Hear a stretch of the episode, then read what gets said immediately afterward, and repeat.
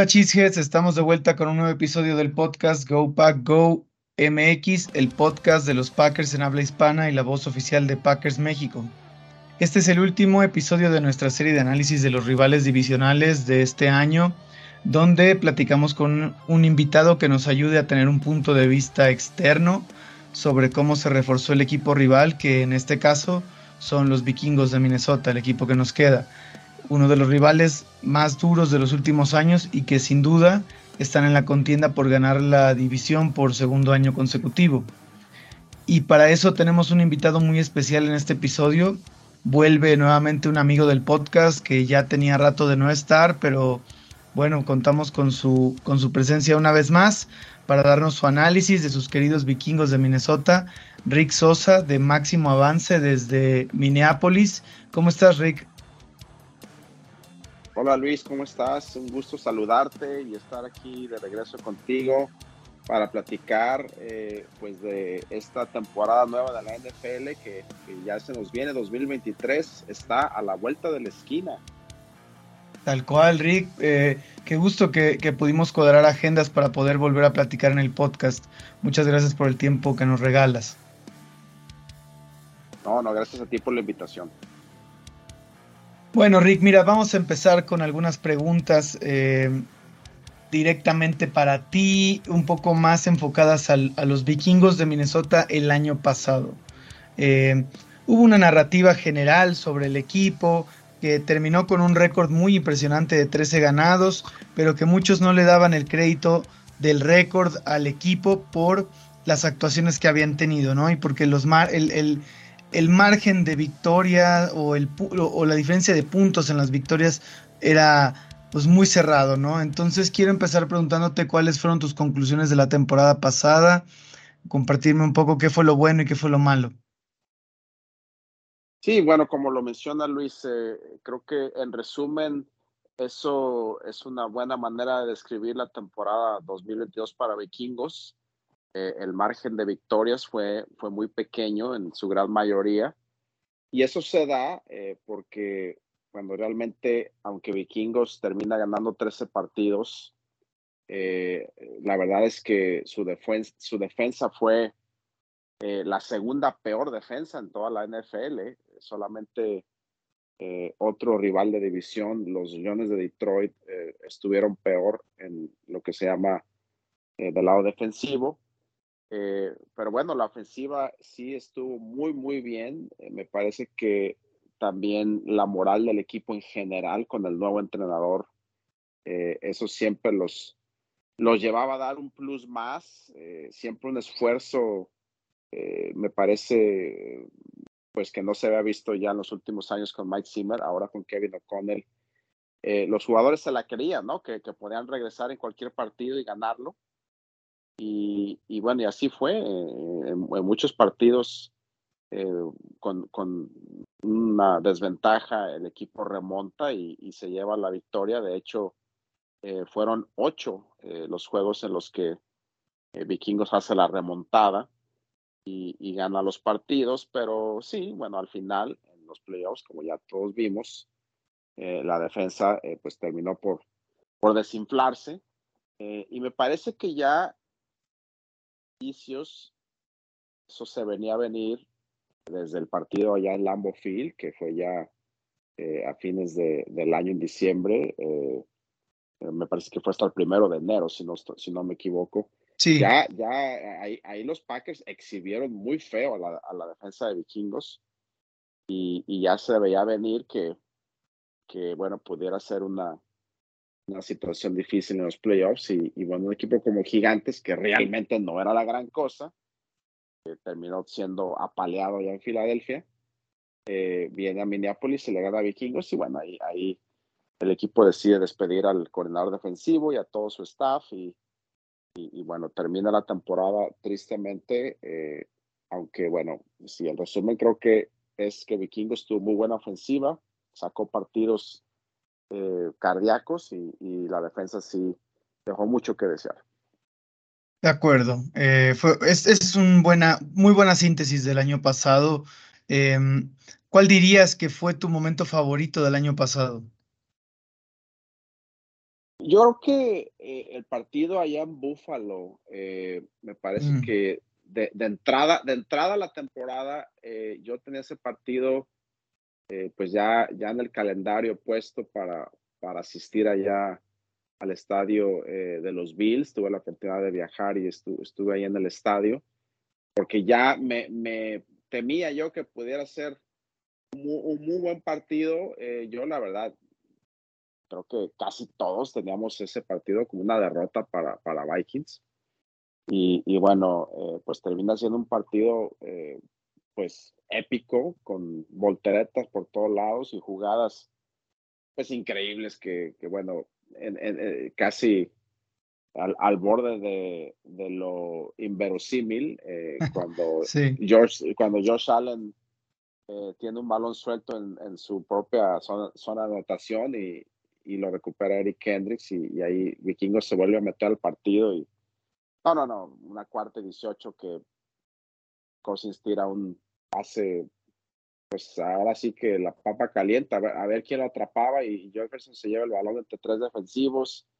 No, un partido para locos, partido para locos y, y, y, pero bueno, me llevo ese recuerdo que tuve la oportunidad de estar ahí en el estadio y vivirlo muy, muy de cerca. Estaba yo en quinta fila, tendrá yo esa jugada de Jefferson muy cerca de, donde estaba yo sentado y también el balón suelto de Josh Allen y bueno, ese, ese partido en Buffalo, eh, pues no solamente por la temporada pasada, creo que en varias temporadas ese, de ese voy a acordar mucho. Gran momento, ¿eh? Qué, qué bueno que tuviste la oportunidad de ir y de, y de presenciar un juego tan emocionante como ese, ¿no? Eh, ¿Rompiste alguna mesa o algo así? ¿Te aventaste sobre alguna mesa? Fíjate que no, eh, estuvimos ahí en, el tailgate con, con, toda la afición de los Bills, viajó muchísima gente de, Minnesota eh, y bueno, de otras partes de Estados Unidos que también son fans de Vikings. Y, bueno, se hizo una fiesta muy grande ahí con, con eh, bueno, con son, son, ocho supertazones perdidos entre los, entre los, dos, equipos. Así que imagínate ahí, ahí era, era una plática ahí de, bueno, pues algún día alguno de los dos llegará a ganar algo. Eh, y, bueno, muy, buen ambiente, pero, pero no, no, hubo, no hubo mesas rotas, cuando menos mías, porque si no, no también eh, eh, termino con pierna rota también. sí, sí, la Bills Mafia le gusta la adrenalina de ese estilo. Em, y, y, bueno, por último, antes de entrar de lleno al análisis de, del NFC Norte desde la perspectiva de vikingos de este año, Rick, quisiera preguntarte, eh, de una manera así muy directa, ¿cuál será la diferencia a tu punto de vista en la, en la rivalidad entre Packers y Vikingos en la era post-Rogers? ¿Cuál, cuál, ¿Cuál sientes que va a ser la diferencia? Mira, yo, yo lo eh, resumiría en tres puntos. Eh, el, el, más obvio, obviamente, el, el, el, asunto de Jordan Love ya estando en los controles de Packers, pues es obviamente eh, hay, hay, muchas incógnitas. Eh, eh, bueno, no sé si, si, sabes tú que aquí en, en el área de Minneapolis, St. Paul, estamos muy cerca de Wisconsin y yo tengo la oportunidad de viajar a Wisconsin muy seguido. Y he platicado con, con muchas personas en Wisconsin y, y, de hecho estuve, estuve en Green Bay hace unas tres semanas, algo así. Y platicando ahí con la... Qué bendición.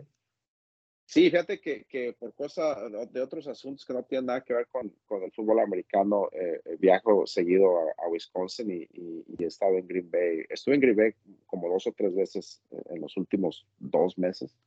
Y, y pregunto, pregunto yo mucho a la gente y gente ahí en Green Bay, eh, pues la, realmente eh, no, no están muy, no tienen muchas expectativas por Jordan Love. La, la, realmente eh, están muy eh, eh, cautelosos y pensando que pues se acabó la gallina de los huevos de oro. O sea, sí tiene mucho temor. Yo, yo lo siento a la afición ahí que, que, están con mucha, mucha incertidumbre de qué va a suceder con Jordan Love. Bueno, ese es el, el punto número uno que es, parece que es el más notable, pues ya no tener a Rogers.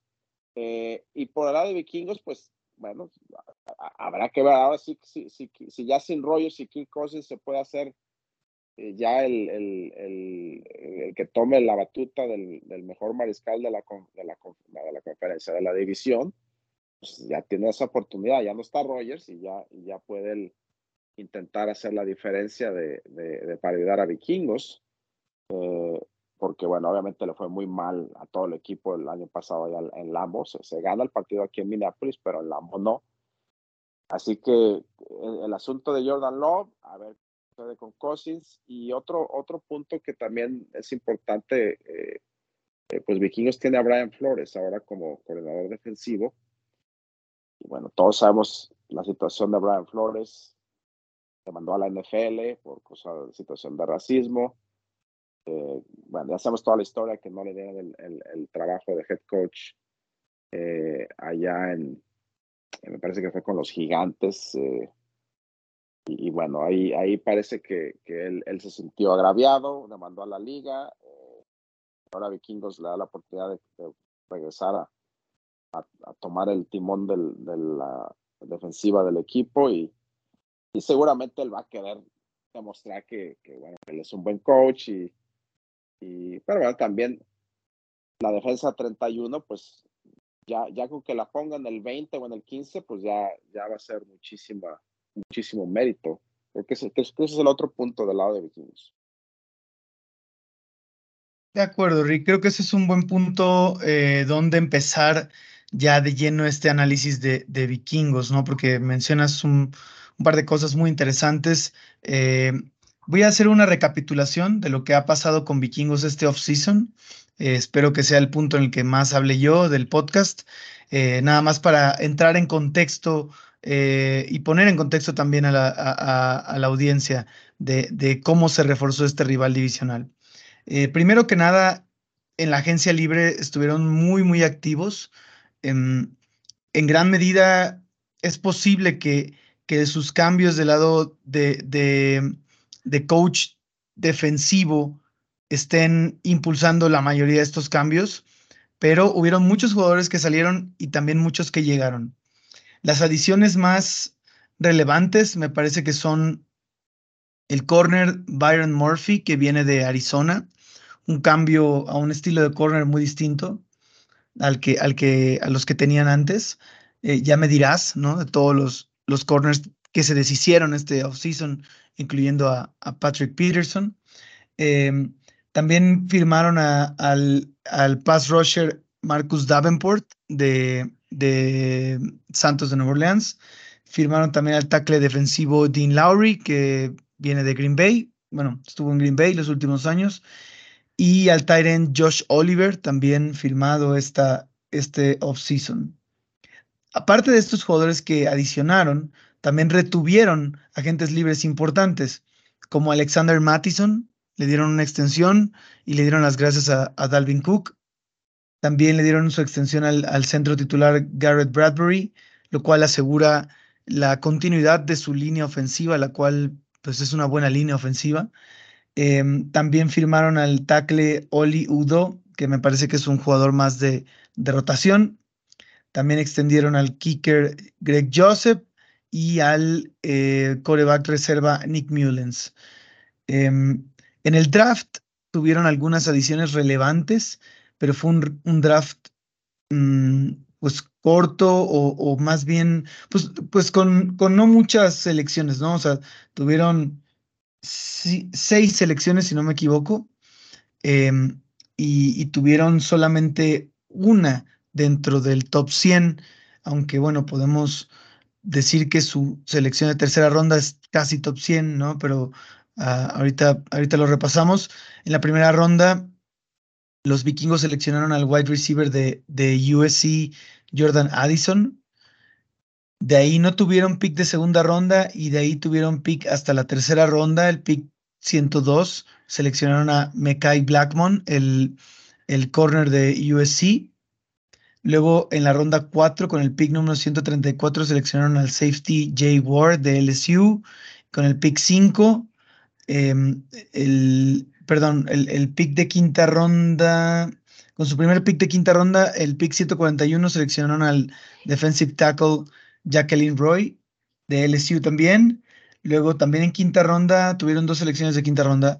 Em, con el pick 164 seleccionaron a Jaren Hall, el quarterback de BYU Y en la última ronda, con el pick número 222, seleccionaron al, al corredor Dwayne McBride de, de UAB, eh, un corredor que, bueno, es, es, un poco one trick pony, tiene serios problemas de, de fumbles, pero ya, ya me dirás qué, opinas de, de, esta, de esta clase de draft, Rick. Eh, de, esos, son, esos fueron los movimientos importantes de, de, de, vikingos para esta temporada, aparte de la adición de Brian Flores, eh, que ya mencionaste. Quisiera que me contaras un poco cuál es tu, tu, perspectiva de estas adiciones en agencia libre y también cómo se complementaron en el draft, Rick. Sí, claro que sí. Eh, bueno, hay que recordar que Vikingos eh, contrata un entrenador nuevo el año pasado, también a un gerente eh, nuevo como Kwesi Adolfo Mensah, que llega eh, pues eh, con su manera de trabajar, que es muy al estilo de Wall Street, a la bolsa de valores. Él está muy acostumbrado a la analítica, a la estadística y, siempre pues cuidar, cuidar cómo se gasta el dinero. Y, y bueno, había contratos muy, muy pesados de, hasta cierto punto eh, los que se les nombran las, vacas sagradas. Eh, el equipo se deshace de Adam Tillen, que estaba proyectado a ganar 19 millones de dólares y bueno, Adam Tillen ya vio sus mejores días y obviamente el equipo jamás le iba a pagar esa cantidad de dinero. Adam Tillen eh, fue cortado, termina saliendo, llega a Carolina, Dalvin Cook también fue cortado, estaba proyectado su salario de 14 millones, igual Vikingos jamás le iba a pagar eso. O en el saneamiento de las finanzas que está haciendo Cuesiado Fomenzar. Eh, también sale eh, Dalvin Cook y bueno, ya sabemos que Sadario Smith terminó siendo también eh, pues un, una renta de jugador por un año. Creo que Sadario Smith traía otra agenda él en su cabeza. Él quería jugar contra los Packers y ganarles y pegarle a Rogers y hacerlo ahí aspaviento y, y bueno, también, también sale del equipo.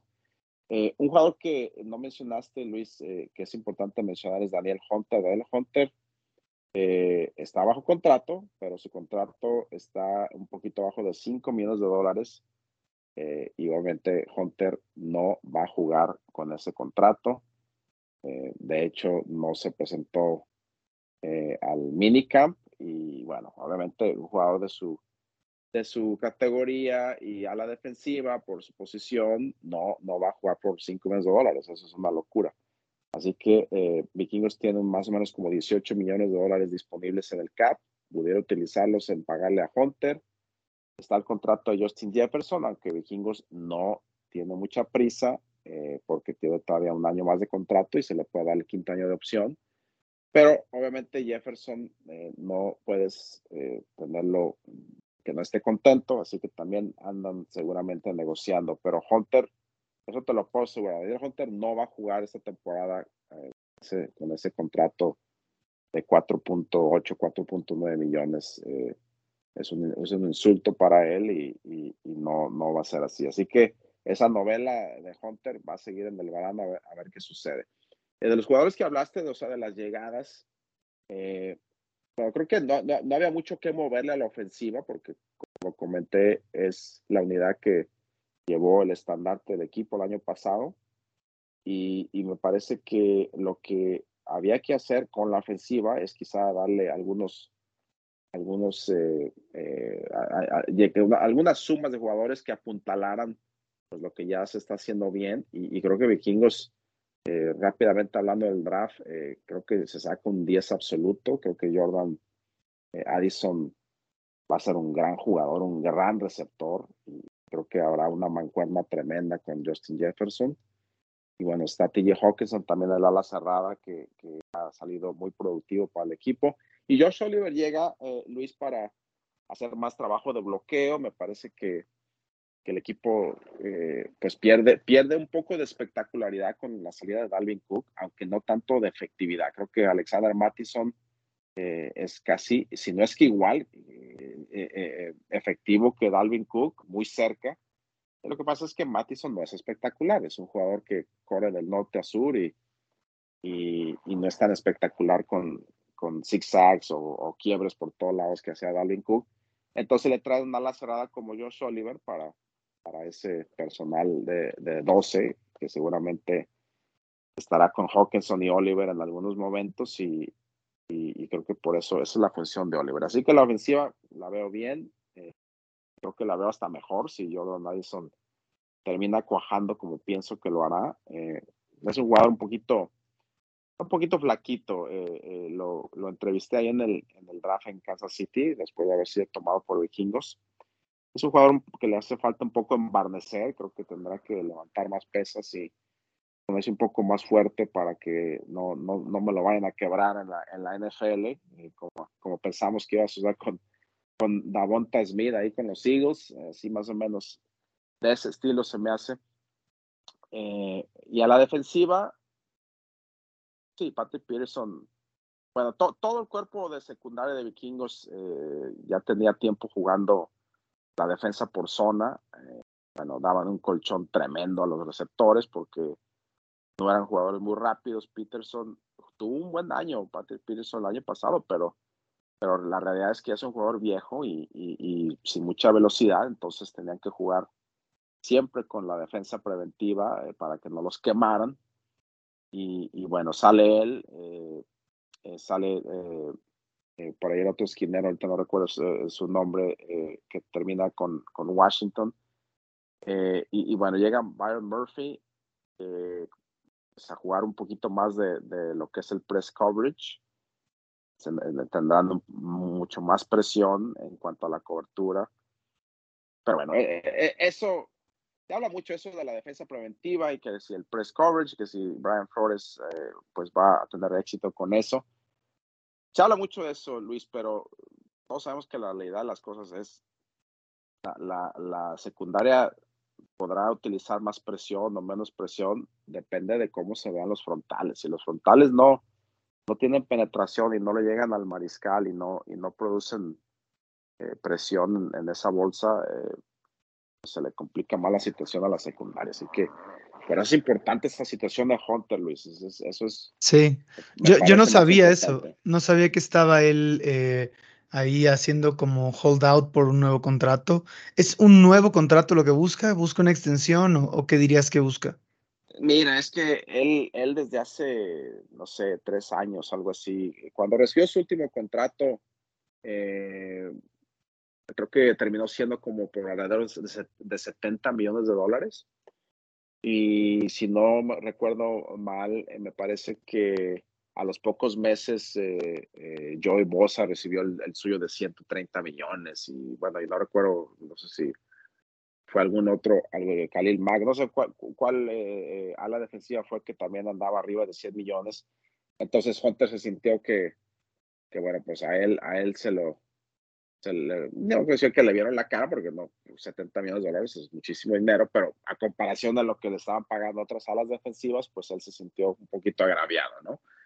Eh, pero bueno, ahora, ahora eh, sí, su contrato vigente, eh, pues él firmó una especie de extensión para, este, para el año pasado, para ver cómo, cómo se veía y porque venía de una lesión pues, complicada. Algo grave, ¿no? Sí, sí, entonces el equipo quería protegerse.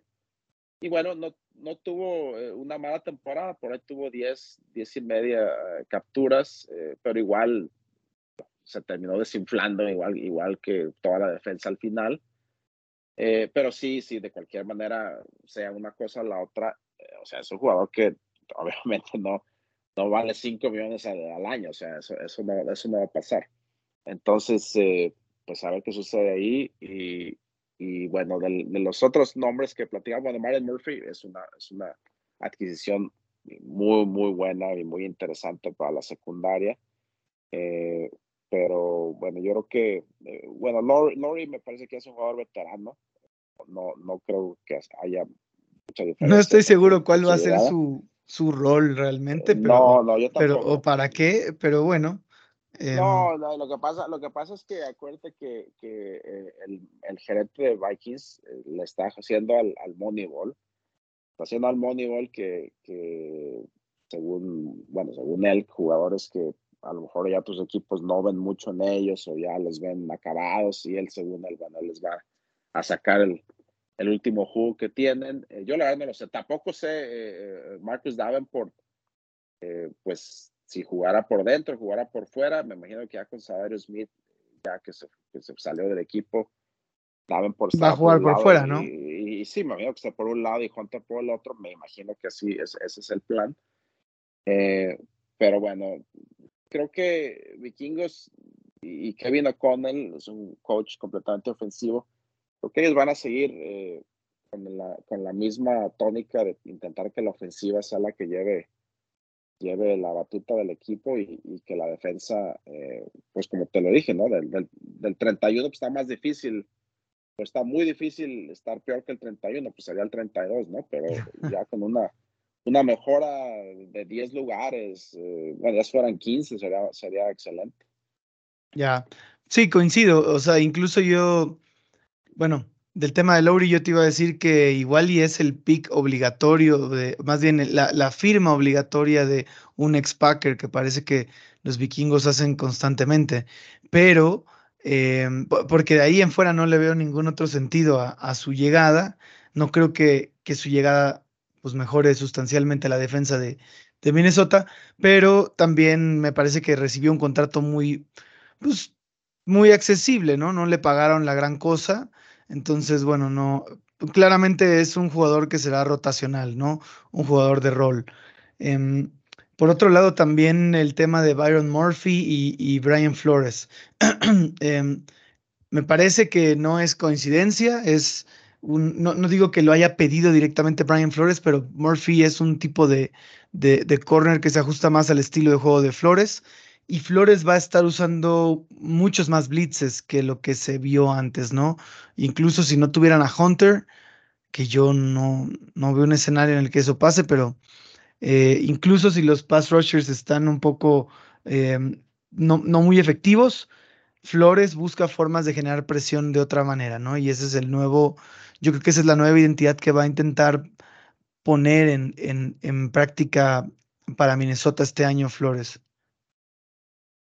Sí, sí, el problema, eh, Luis, es que eh, Flores solamente puede cubrir un lado del campo y del otro lado eh, realmente Vikingos está pues con mucha esperanza en, jugadores como Caleb Evans y, Andrew Wood Jr., que, que, bueno, no espero que sepas quiénes son porque la verdad es que son, son novatos y y bueno, no, no, no hicieron la gran cosa. Bueno, Booth Jr. se la pasó lesionado casi todo el año, y, jugador de Clemson. Y Evans no se, no se vio mal, Evans más o menos jugó buenos partidos, pero igual acabó con una contusión y, ya, ya desapareció ahí del, del cuadro titular. Eh, eh, Duke Shelley, un jugador que también desconocido, terminó como titular y jugando bien.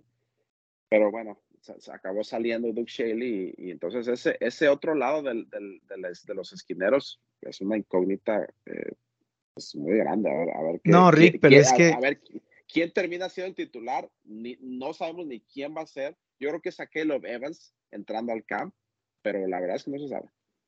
Sí, es un buen punto el que, y, es algo que quería preguntarte, porque eh, ¿qué pasa con, con, con el gerente general que que hizo una reconstrucción completa de la secundaria. Los jugadores, cortó jugadores que tuvieron más de la mitad de los snaps la temporada pasada. Aparte de Patrick Peterson, que ya mencionamos, también cortó a Chandon Sullivan, que jugó como slot titular toda la temporada pasada y ya no está en el equipo. Em, también creo que aparte de los jugadores que mencionaste, que son ya, que, que entrarían a su segundo año, pues la selección de draft de, de Mekai Blackmon también trata de, de, cubrir esas necesidades con una unidad mucho más joven, porque Byron Murphy, si bien es un agente libre que llegó, es un agente libre muy joven, no tienen ni 26 años, creo. Sí, es muy joven, eh, pero mira, eh, como, como todo gerente general, eh, los dos, a Caleb Evans y Andrew Wood Jr., los dos fueron picks ya, ya de Cuesta comenzar el año pasado. Entonces, bueno, eh, pues él, me imagino que también no quiere tirar la toalla en, en sus mismos picks de él, porque, eh, bueno, ya no puede decir que fueron de Zimmer o de Rick Spielman antes del 2022. Entonces, eh, ha sido el, gerente, ha, sido un poco criticado y, todavía no, la afición todavía no quiere eh, dar todavía su, su veredicto, pero, pero no, no creas que la afición piensa que este gerente ha, ha, hecho tan buenos drafts. Eh, creo que si Jordan Addison termina cuajando, quizás a, la, gente se le olvide rápido y, y pero sí, ese, ese par de esquineros fueron tomados el año pasado y, y ahorita, o sea, no, no, no, no hay de otra más que ellos. Y, y, comentaste a Chandler Sullivan. Chandler Sullivan tuvo una temporada, pero para el olvido, pero nefasta. Y, y esa es una de las razones por las que sale. Pero imagínate, tan mal estuvo Chandler Sullivan y era titular en cada partido y jugó creo que más snaps que cualquier otro. Eh, pero pues es la situación de los cortes que, que no hay y, te comento que, que, no sé quién juega del, del lado opuesto a, Murphy y tampoco sé quién juega de, de, corner de slot. No, no, tengo la menor idea. Entonces, eh, pues me, me, cae Blackmon novato. O sea, ahí, ahí realmente eh, no, no te puedo decir quiénes son los jugadores titulares de slot y, y, del, y del esquinero opuesto a Murphy pues lo van a tener que descubrir, ¿no? Este, este training camp. Em, quería preguntarte ahora que tocaste el tema, Rick, del draft eh, y de este gerente general. ¿Cuál es tu ya, ya me dijiste que tu pick favorito claramente es Jordan Addison, ¿no? Pero ¿cuál es tu opinión general de este draft de los vikingos? ¿Qué, qué otras selecciones te parecieron interesantes, buenas, eh, lo que se esperaba, lo que se necesita? Mira, eh, en, cuanto a, en cuanto a los puestos que fueron tomados, que Cuesi y Adolfo Mensah hace un buen trabajo eh, porque se necesitaba un receptor y se necesitaba un esquinero. A mí lo que a mí nunca me ha gustado eh, y, a mucha gente tampoco, eh, desde el tiempo de Rick Spielman, que, que a veces se, hacía, se hacía para atrás en un draft para, para conseguir más picks y, y, pensando que había mucho valor en, en, en, rondas pues, más atrás. Y no que esté yo en contra de eso, pero, pero lo hacía demasiado Rick Spielman. Y, y lo ha hecho también en este, en este, pues en este tiempo que él ha estado desde el año pasado. No sé si te recuerdas que Vikingos tiene el pick número 12 el año pasado y, y se mueve hasta el 32. Bueno, ahí, ahí no toman a, a Kyle Hamilton de Notre Dame, toman a Andrew eh, no, no Andrew, a Louis eh, de Georgia en el 32. Entonces, creo que Kyle Hamilton es, mucho mejor jugador que, que Sin. Y, este año me parece que por ahí pudiera haber eh, habido algún, algún otro jugador en, en, el pick en el que estaba, porque el, el de Mekai Blackman en el 102 fue después de que, que se hizo para atrás, ya no recuerdo cuántas selecciones, pero eh, si no le cuaja a Mekai Blackmon, no le cuaja a Wood Jr., no le cuaja a Caleb Evans, yo la verdad no, no le tengo mucha, mucha fe eh, a cómo él ha tomado jugadores, eh, pero sigo con la esperanza y pensando que, que Jordan Addison sí, sí le va a cuajar. Pero bueno, entonces, como, como bien dices, en, para resumir, si, si Jordan Addison la rompe, todo se olvida, ¿no? O sea, todos los demás, em, digamos, intentos, swings para home run que no, que no, que terminaron ponchados, no importarían porque el home run que están esperando es Jordan Addison, ¿no? Bueno, eh, con la excepción de, los esquineros, creo que sí eh, está en la tablita. y Adolfo está en la tablita. Evans, Andrew Wood Jr. y Mackay Blackman. Uno de esos tres le, tiene que cuajar, o más bien dos de los tres, porque ocupa un, slot. Entonces, eh, eh, ahí, ahí, aunque, aunque Addison cuaje, si vuelve a ser la misma situación, que el equipo ande bien por la ofensiva y gane partidos al filo de la navaja, pero termine perdiendo en los playoffs porque la defensa es terrible, entonces no, sé si se salve. Sí, es un buen punto. Es un buen punto. Eh, tiene que tiene que resolver el problema de la secundaria, ¿no? Ahora, Rick, pasando a otro tema que, quisiera preguntarte, mm, ¿cuál es tu impresión general de la división NFS Norte este año? Quisiera que saliéramos un poco de, centrarnos en vikingos y pensar en, la división en general. ¿Cómo la ves? Bueno, eh, obviamente eh, se entra a, la temporada con, con vikingos como el, el, campeón defensor ¿no? de, la, de la división, pero eh, y, y, y, y, como tal, pues se le tiene que considerar como uno de los, de los equipos que va a buscar ganarla. pero yo tengo muchas dudas en, en, esa defensa secundaria. Y, aunque comenté que así como de mal que anduvo la defensa de vikingos, todavía hubo un equipo que estuvo peor y fue Detroit. Pero eh, yo creo que Detroit se ha armado en la defensa eh, eh, para este 2023. Pero ojo, porque cuando digo armado, pienso que, que Detroit trae mejores jugadores en la defensa que, que, Vikings. Pero una cosa es que sean mejores y otra cosa es que se acoplen y que el coordinador lo sepa eh, pues acomodar en el campo y, y, que su sistema le resulte. O sea, hay, hay muchos este, que tiene que suceder esto, esto y aquello. Pero así en el papel, Detroit va a ser un equipo muy, muy difícil porque ya la ofensiva ya la agarraron la cuadratura. Aunque tienen ahí un, hay un par de jugadores eh, eh, que tuvieron el problema con lo de las apuestas, que, que están eh, suspendidos. Me parece que Jameson Williams está suspendido no sé cuántos partidos. y este, el otro sector, Cephos, creo que también está suspendido. Ahí Aunque a ese lo cortaron.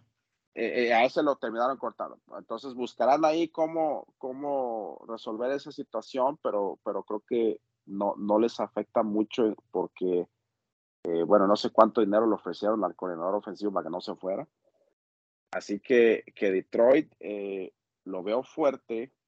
fíjate que en el, en el, en el Pro Bowl tuve la oportunidad de, de platicar unos momentos con Jared Goff y, bueno, él, él, él piensa que, que si, si su defensiva eh, puede hacer ajustes, eh, el, equipo, el equipo puede no solamente ganar la división, sino que meterse a los playoffs y, y hacer ruido.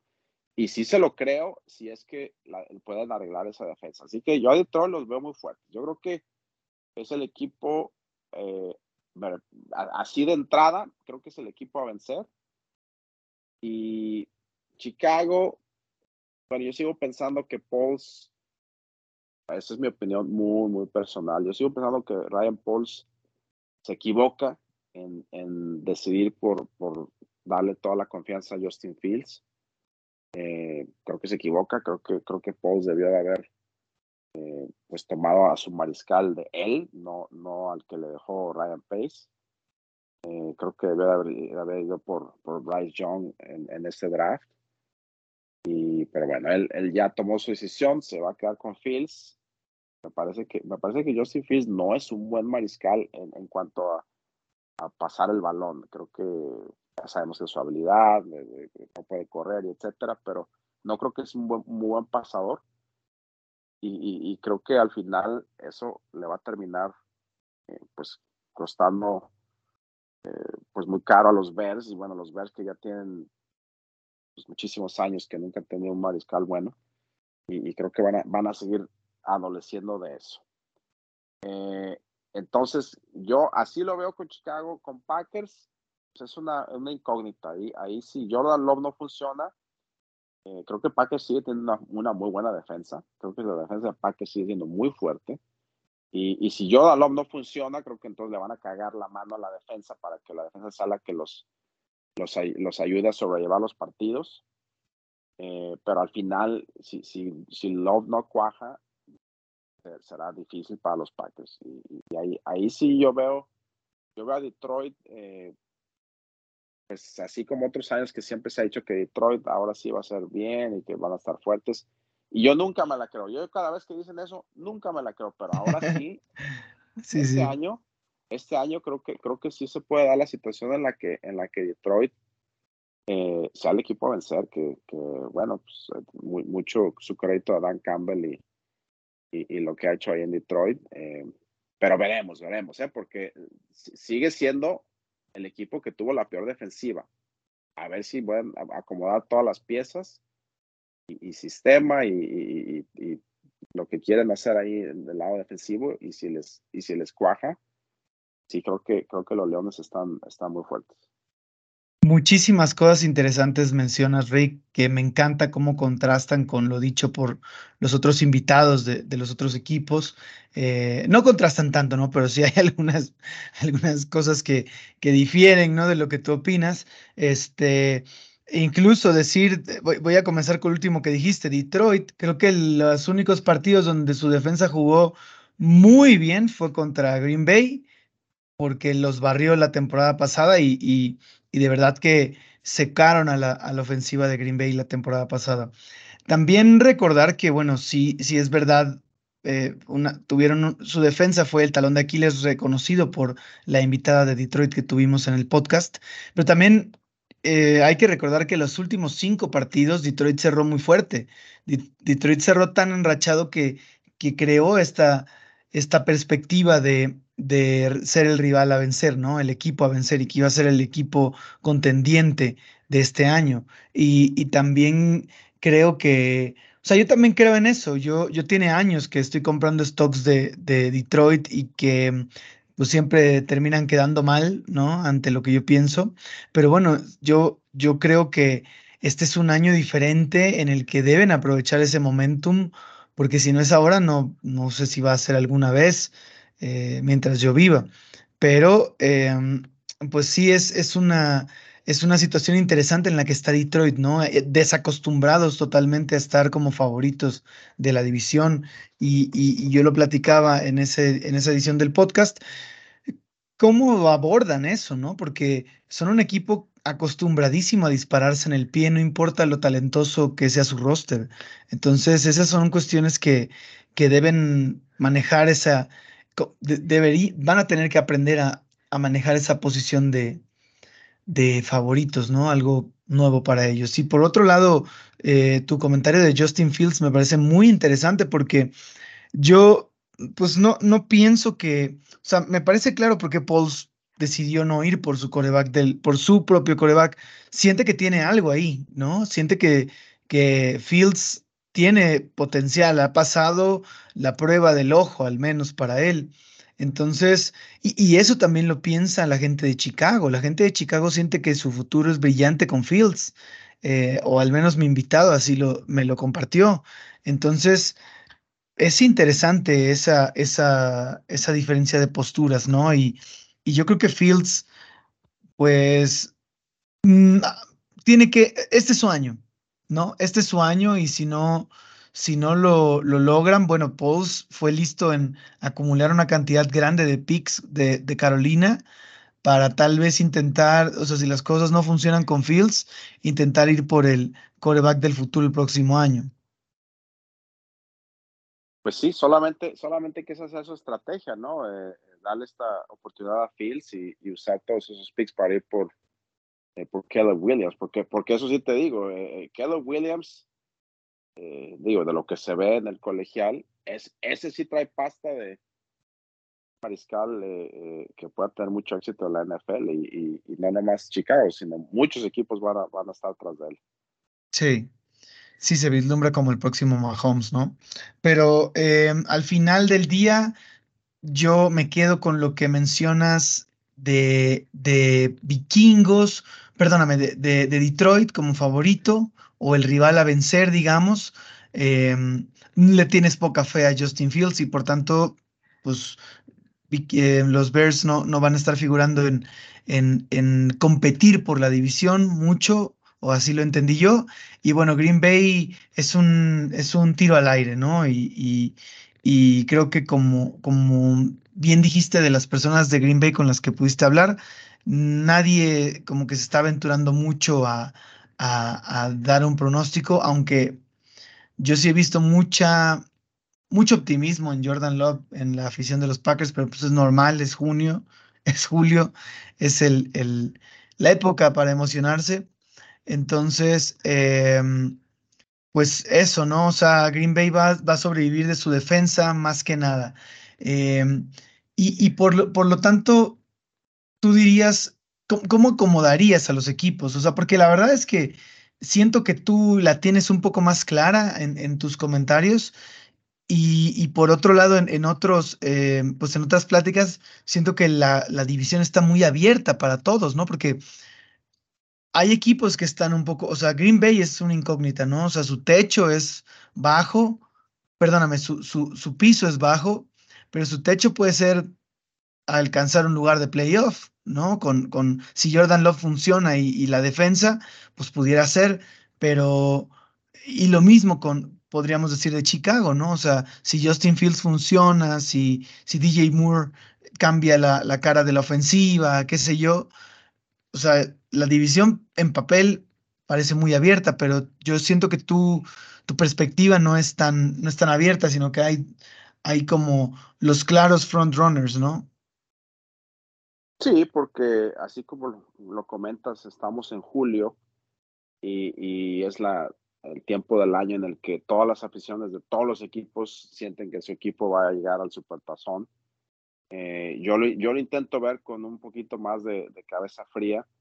Eh, o sea, el, el, eh, si, si, voy, si voy en un equipo y, y, y, digo, si esto funciona, si aquello funciona, y, si, y si ya me voy con tres, cuatro cosas con la hipótesis de que a ver si funciona, ya no, ya no es una realidad. O sea, ya, ya estás pensando eh, eh, pues más como, como deseando que, que, sucedan las cosas, no, no una realidad.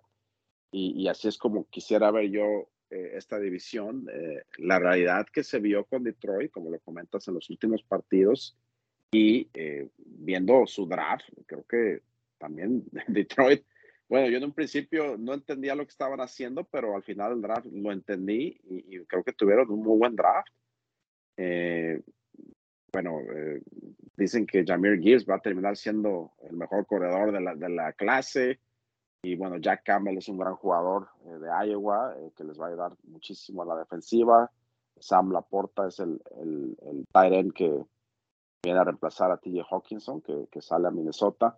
Brian Branch, creo que se roban a, a, un tremendo jugador en la segunda ronda, Brian Branch de Alabama. Va a, siendo, va a terminar siendo una muy buena suma la secundaria. O sea, Detroit, veo más realidades en Detroit. Eh, eh, claro. Detroit. En Detroit la única pregunta es si el, el, coordinador defensivo va a acomodar a sus jugadores con el sistema que él quiere utilizar y, es, y eso, le, eso le va a cuadrar. Ahí solamente es incógnita. Eh, acá con Chicago, eh, si funciona Fields, bueno, pues esa es, ese es una eh, hipótesis de, para mí es demasiado grande. Eh, y, lo, y lo mismo con Packers, o sea, está, estás a esperanzas de que, de que el mariscal funcione. Eh, Kirk Cousins, se diga lo que se diga, es un jugador ya probado, ya si tú te, te gusta o no te gusta es otra cosa, pero es un jugador que tiene 9, 10 años en la liga, entonces ya, ya es un jugador con experiencia, ya sabes lo que te puede dar. Sí. Eh, y, igual Jared Goff. Jared Goff eh, ya está en un supertazón. Eh, no, no es Patrick Mahomes, pero, pero se sabe que es un jugador que, que si cuajan las piezas, ya ves cómo funciona la ofensiva de Detroit muy bien. Entonces me voy más por las realidades. Entonces sí tengo que irme eh, Detroit como, como el, el, el, favorito, con vikingos, pues ahí queriéndole pisar los talones, porque yo tengo muchas incógnitas con la con la mitad de la defensa secundaria de vikingos. Eh, y, y, bueno, ya, ya ahí entre, en, me parece que, que, Packers está, termina siendo por encima de Chicago, porque me parece que Packers tiene mejor defensa que Chicago. Eh, eh, pero el mariscal en los dos equipos sigue siendo una incógnita. Bueno, me, me, me, me retracto. Tengo tanta incógnita en Justin Fields. Yo la verdad pienso que Justin Fields no es un buen pasador. Entonces por eso los pongo al final. Y de Jordan Love no puedo decir eh, sí o no, porque la verdad es que no lo he visto jugar lo suficiente para decir eh, eh que si tiene los tamaños para jugar en la NFL o no. La, la, la verdad, con, con, Jordan Love no lo, no lo puedo asegurar ni de un lado para el otro. Con Phil sí, porque a Phil sí lo he visto mucho más y, y, y es un mariscal de, de, mucho, de mucho nivel atlético, pero no es un buen pasador. No, y esa postura creo que es la más sensata que puedes tener y que deberían tener todos en la liga, porque nadie sabe, literalmente la, la cuestión con, con, con, Jordan Love es que nadie sabe.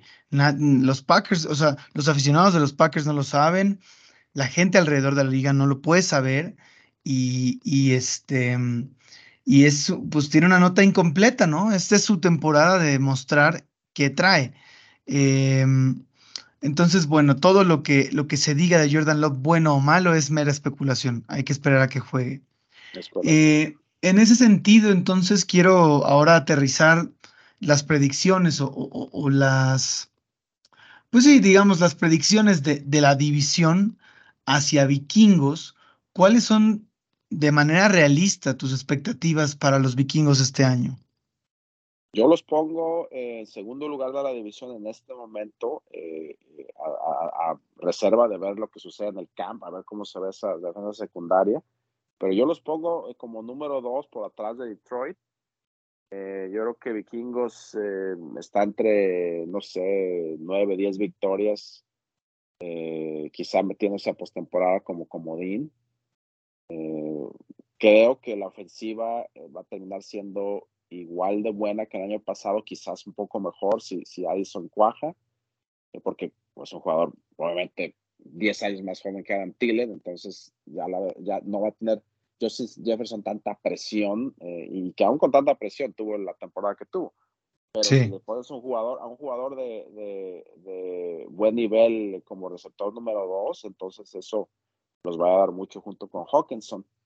Eh, pero vuelvo a lo mismo mis dudas son en la defensa secundaria y hasta que yo no vea claro ahí la situación, no les puedo dar más que eso, 9, 10 victorias y meterse quizás como comodines por, por detrás de Detroit.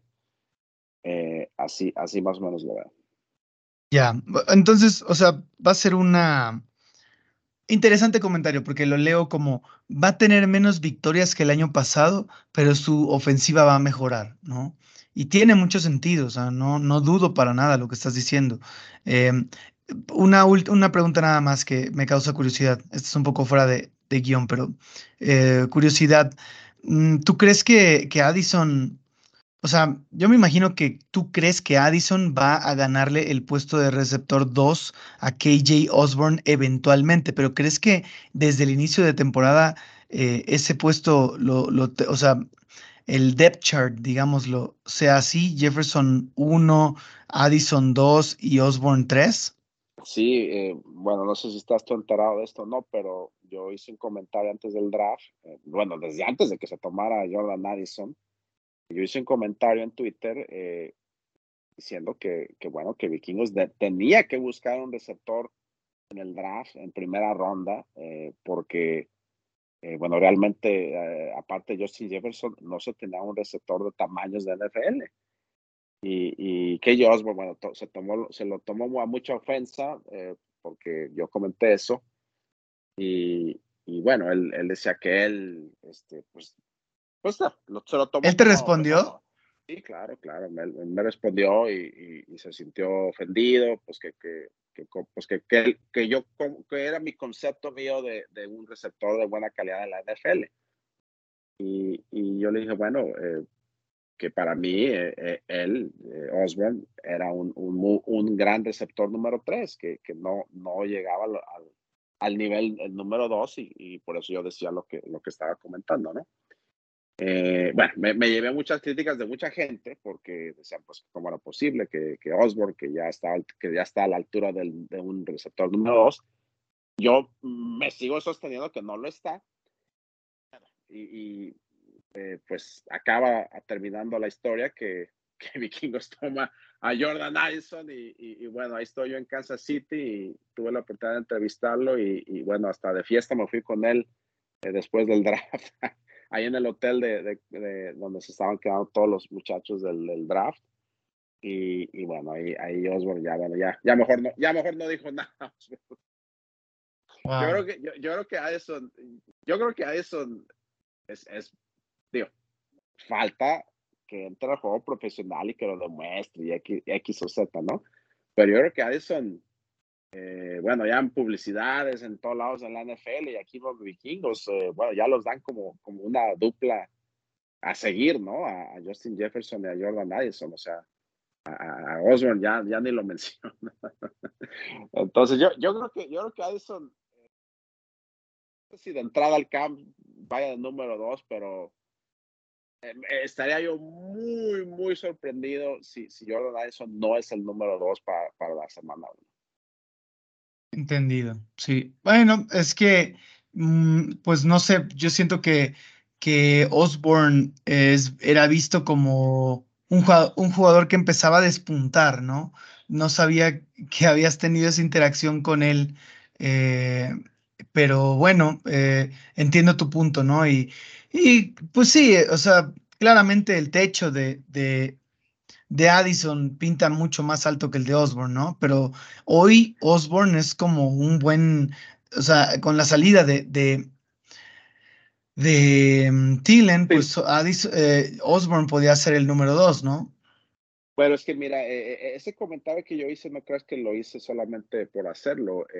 hubo partidos en los que Adam estuvo lesionado. No, no, fue uno, fueron varios, no sé, tres, cuatro, cinco.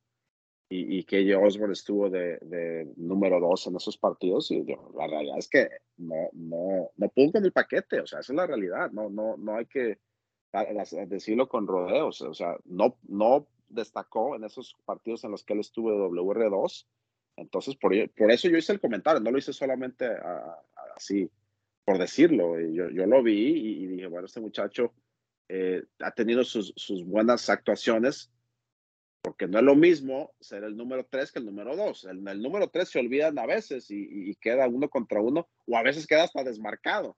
Entonces es muy fácil para Cousins, eh, se, se, desentienden de KJ Osborne y Cousins lo encuentra. Y, ahí, ahí ella ha hecho buenas jugadas, pero nunca, nunca va a ser lo mismo un WR3 que un WR2 y mucho menos un WR1. Sí, claro, claro. Ok, y, mi última pregunta para ti, Rick, eh, en, en, esta, en este análisis de la NFC Norte y, y que nos interesa escuchar a los Packers desde el punto de vista de, de un fan de vikingos y que ya has estado tiseando tu respuesta de alguna forma, ¿no? Pero quisiera saber cuáles son tus expectativas realistas para los Packers este año. O sea, ¿cuál, cuál crees que ronda su, su mm, su récord de este próximo, esta próxima temporada, considerando todas las incógnitas que, que rodean al equipo de Green Bay? No, es que es una incógnita eh, mayúscula. Entonces, eh, para dar un pronóstico de Packers en este momento eh, es complicadísimo, complicadísimo. Entonces, tendrá que irme por, por tablas, ¿no? O sea, un, un 9-8, 8-9, una cosa así, solamente para, para pues ni, ni, frío ni calor. Es que es, que es, muy, es muy difícil dar un pronóstico para Paques. Sigo pensando que, o sea, no, no van a ganar 3, 4, 5 partidos porque su defensa es fuerte y, y les, les tocará algunos partidos que sí, sí puedan sobrellevarlo. Eh, pero sin, sin tener una certeza de lo que puede hacer Jordan Love, está, está muy difícil dar un pronóstico. No, no, no, no creo que tengan, pero repito, no, no, no creo que sea una temporada de abajo de, de seis victorias, pero pero así nomás por, por darte un número, eh, me voy tablas. 8-9, 9-8, una cosa así. No, incluso bastante generoso el, el, el, pronóstico, porque incluso estás, estarás de acuerdo que un 9-8, primero que nada, es una, es una mejora a la temporada anterior.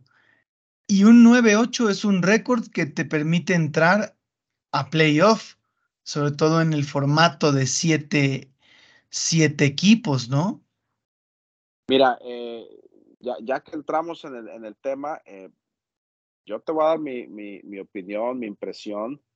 Eh, e, e, eso no me extrañaría, Luis, porque yo sí creo que en ciertos momentos de la temporada pasada, ciertos momentos en ciertos partidos, yo sí creo que Aaron Rodgers eh, no quiero decir saboteó al equipo, pero, pero sí se le, veía eh, muy desenchufado, muy desenganado, muy, eh, pues hasta cierto punto,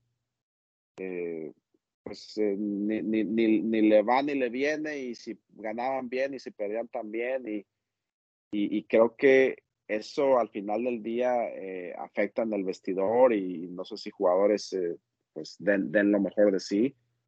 Por eso, aunque, aunque Jordan Love termine siendo, pero ni la sombra de Aaron Rodgers, eh, eh, puede ser que en el lado de Packers eh, el ambiente en el, en el vestidor, me refiero, sea mejor. Y, eso también a veces ayuda a, equipos a que ganen partidos que, que, no debían, como vikingos el año pasado. El ambiente mejoró muchísimo en el vestidor y, se ganaron partidos pues que quizá no, no se debían haber ganado.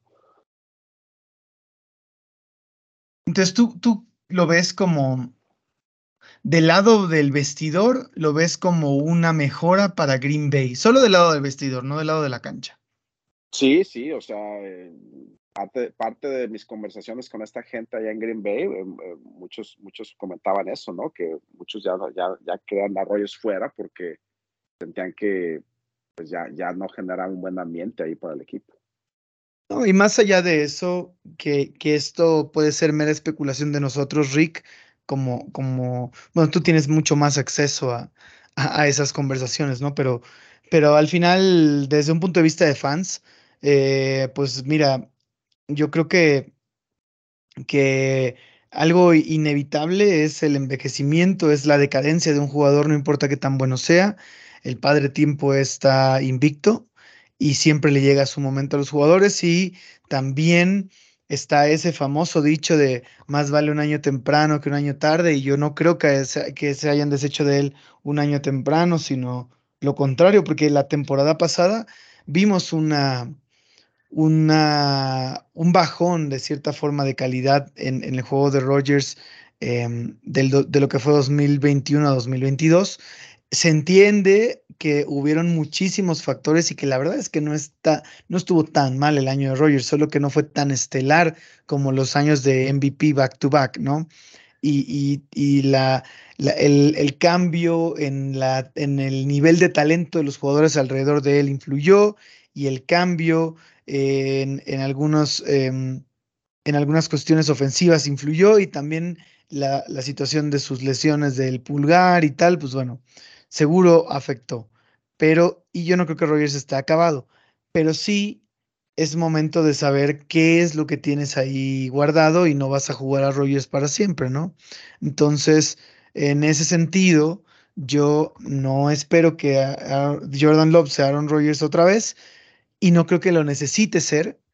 Sí, es un jugador que no comete errores y que em, pone oportunidades ahí para la ofensiva y que la defensa pueda cargar con ese, con, con, pues gran parte del equipo, pues podría ser lo que tú estás diciendo, ¿no? De tener un récord mejor que el del año pasado y tal vez incluso hasta poder colarse a playoff.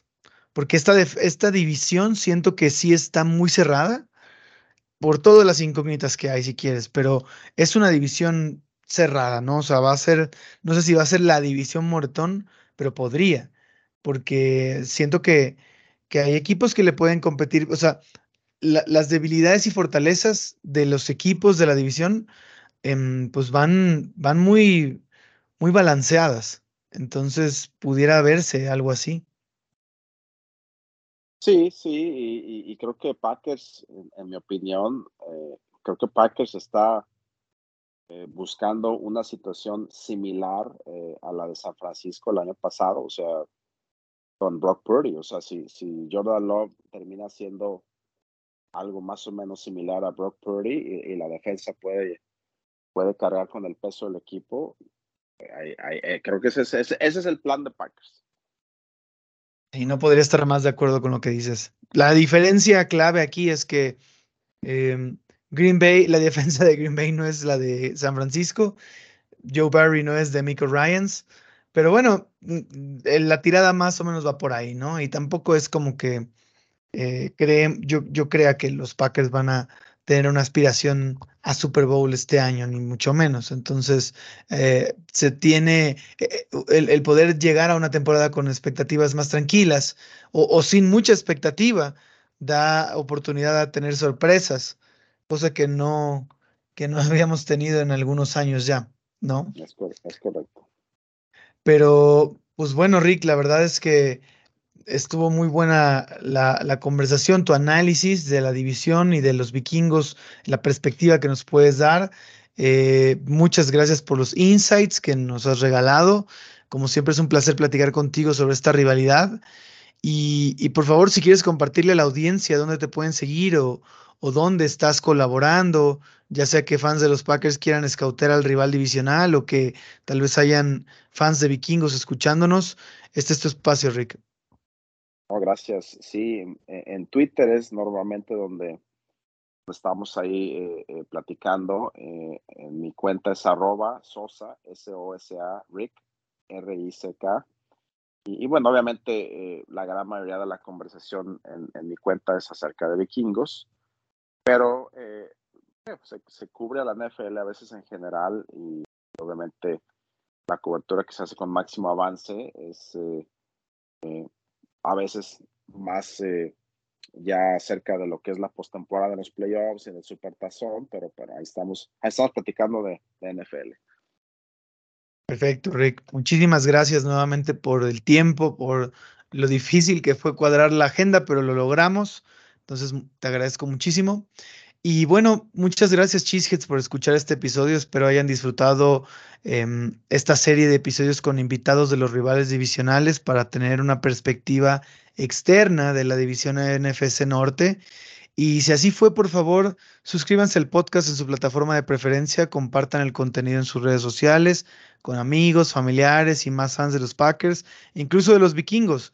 Y síganos en nuestras cuentas de Twitter, GoPackGoMX y Packers-MX para estar informados con todas las actualizaciones de nuestros Packers y estén pendientes de los próximos episodios del podcast. Hasta la próxima y Go Pack Go.